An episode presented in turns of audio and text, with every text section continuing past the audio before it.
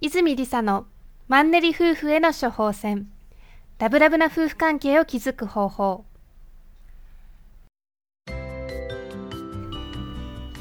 この番組は、居場所があるから羽ばたけるをすべての家庭に実現することが夢の泉夫婦が、結婚15年目、出会って21年目にもかかわらず、新婚みたいにラブラブだねと言われる秘訣を自らの経験をもとに独自の視点から語ったり、リスナーの皆様からの質問に直接お答えする番組です。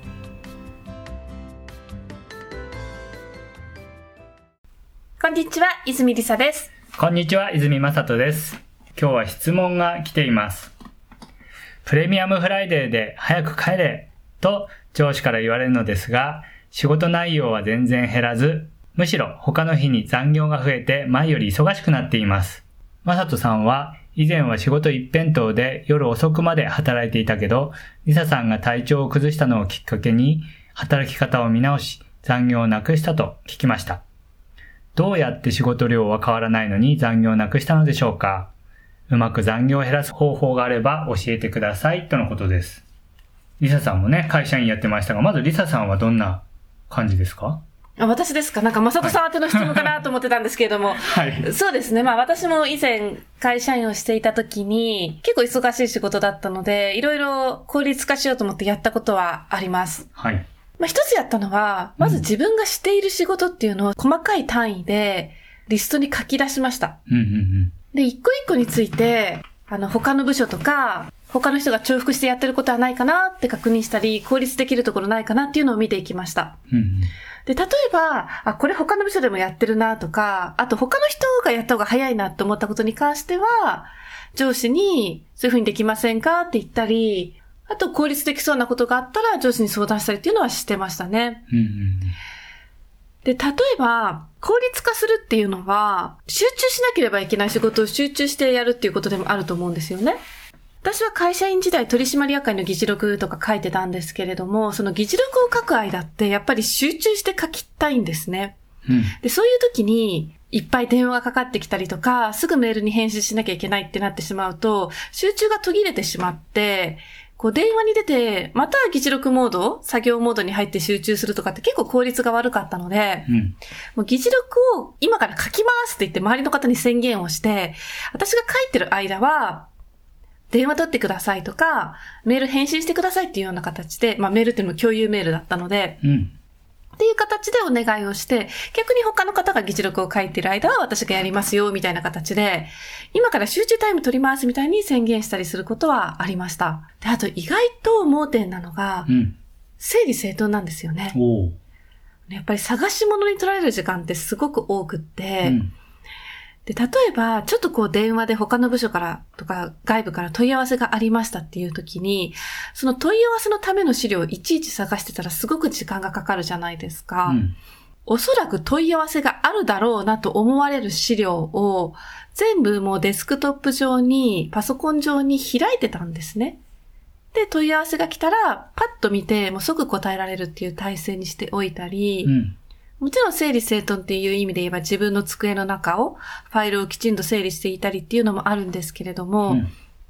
部署全体のファイルとか資料っていうのもありますよね、うん、で私が働いてた時は他の部署の方が結構私が働いてた部署の資料を見に来たりっていうことがあったんですね、まあ、部署全員でというかある方がやってくれたんですけれども、まず資料を全部きれいに見やすく年代別、内容別に整理をして、で、キャビネットの外に、このキャビネットのこの扉のここには何が入ってますよっていう説明を貼ったんですね。うん、で、そうすると、これまで他の部署の方が、私たちの部署に来て、あの資料どこにありますかとかって言ったらいちいち案内しなければいけなかった。うん、それが今から見させてくださいって言われて、あの資料はどこに入ってるかわかるんでって言って、対応する時間がなくなっただけでも、随分他の仕事をできる時間っていうのが増えたりしたんですよね。うんうん、から、誰が見てもわかるように整理整頓するっていうのも一つなんじゃないかなと。思いますね。そうですね。それかなり効率高くなりますよね。うん、やっぱり探す時間って本当に無駄で、うん、意外と探してる時間って多いんですよね。そうそうそう。うん、それがね、系統立てで、なんかこう、ここにあるよっていうのが、もうすぐ一発で分かれば、もう簡単に仕事も進んでいきますからね。そうですね。うん、あとこれは私の話ではなくって、友人から聞いた話なんですけれども、その方は何か他の部署の人が作った資料を待ってからじゃないと自分の仕事ができないっていう状態だったらしいんですね。うん、で、いつもその資料がなかなか出てこなくて、それを待って残業になってたらしいんですけれども、うん、相手の方にもう少し早く提出することできませんかっていうことを聞いてみたらしいんですね。うんうんうん、で、そしたらその時初めて相手の方はその人の資料が出てこないことで彼女が残業になってるってことを知ったらしいんです。ああ。だから意外と他の部署の方とか、他の仕事をしてる方って、自分のことは分かってるけど、うん、他の人のことは分かんなかったりするじゃないですか。その自分の仕事がその後どういうふうに進んでいくかっていうことを知らなかったりするので、うん、それを知ったら、あ、そんなことだったらっていうことで、早く提出してくれるようになったらしいんですね。おー。自分は今こういう状態で困ってるからこういうふうにしてもらえませんかって聞いてみるのはね、すごくいいと思うんですよね。そうですね。自分の状況を変える、工程を見直すっていうところでいい動きですね、そういうのはね。ですよね。その方もね、以前はずっと毎日残業だったのが、そういうふうに周りの方にアピールしていったおかげで、今ではもう一切残業がなく帰れるようになったって言ってました。別に仕事量は変わってないんですけどね。いいですね。やっぱり仕事って次の人が待ってるって思うと早くこなしますからね。あ、それはありますよね。そうそうそう。で、まさとさんはね、昔仕事一辺倒だったのが、今では残業は極力減らして帰ってきてくれるようになりましたけれども、そうは言っても仕事量減ったわけじゃないですよね。そうですね。昔は本当に、平日はもう10時ぐらいまでですかね、残業して11時過ぎに帰ってくるっていうのをずっと繰り返してましたね。それが残業ゼロではないんですけども、5時に上がったりとか、7時に上がったりとか、かなり残業数としては、減らしました。はい。で、何をしたかっていうと、その残業をしていた時って、結構ですね、残業ありきのスケジュールを組んでたんですね。ああ、なるほど。うん。で、もう朝仕事をチームでこう共有する時点で、あ、この項目は残業の時間にやるんだなとか、平気で話してるわけですよ。そうすると、その朝の時点で残業決まってないじゃないですか。そうですね。何かおかしいですよね、冷静に考えると。そう。だからそこは残業ありきでも考えちゃってるので、じゃなくて、私自身がもうそこを変えようと思って、定時の夕方5時にまでに、じゃあ何ができるんだ、何をアウトプットできるんだっていうのを切り替えたんですね。はい。そうすると、じゃあ午前中にはこの項目とこの項目をやろう。で、午後にはこの項目とこの項目をやろうって優先順位と重要度で振り分けてったんです。もちろんびっちりスケジュールを組んでしまうと突発に対応できなくなっちゃうので、ある程度、午前中に2つの項目を仕上げて、みんなに共有しようっていうふうに決めたら、大体1つは、9時半までにやろう。朝一からですね、9時半までにやろう。で、もう1つは11時までにやろうって。で、12時ぐらいからお昼休みっていう形で、大体後ろの1時間を余裕を持たせるんですね。そうすると、例えば2つクリアにならなかった。結果が出なかったっていう時も、その1時間、後ろに1時間取ってることで、余裕が生まれて、意外とできちゃったりするんですね。あとは、突発で何かが入ってきた時に、その1時間があることによって、また優先順位を入れ替えたりとか、または協力を得られる。周りと話し合って、ちょっと突発が来ちゃったんだけど、この項目は午前中に仕上げなきゃいけないんだ。誰か協力してくれないかっていうので、そういうのを調整したんですね。そうすると、その1時間っていう余裕な時間があることで、みんな動いてくれるんですよ。これがびっちりスケジュール組んでしまうと、もうそんな時間ないの？動けないじゃんっていう形になっちゃうんですね。なので、ある程度、ここまでにやるぞっていうのを午前中午後で振り分けをして、成果を上げていったっていうんですね。1日のスケジュールを朝話すときに、でもその時は残業ありきで話してたんですよね。それをどうやって、さて余裕の持ったスケジュールにしたんですか？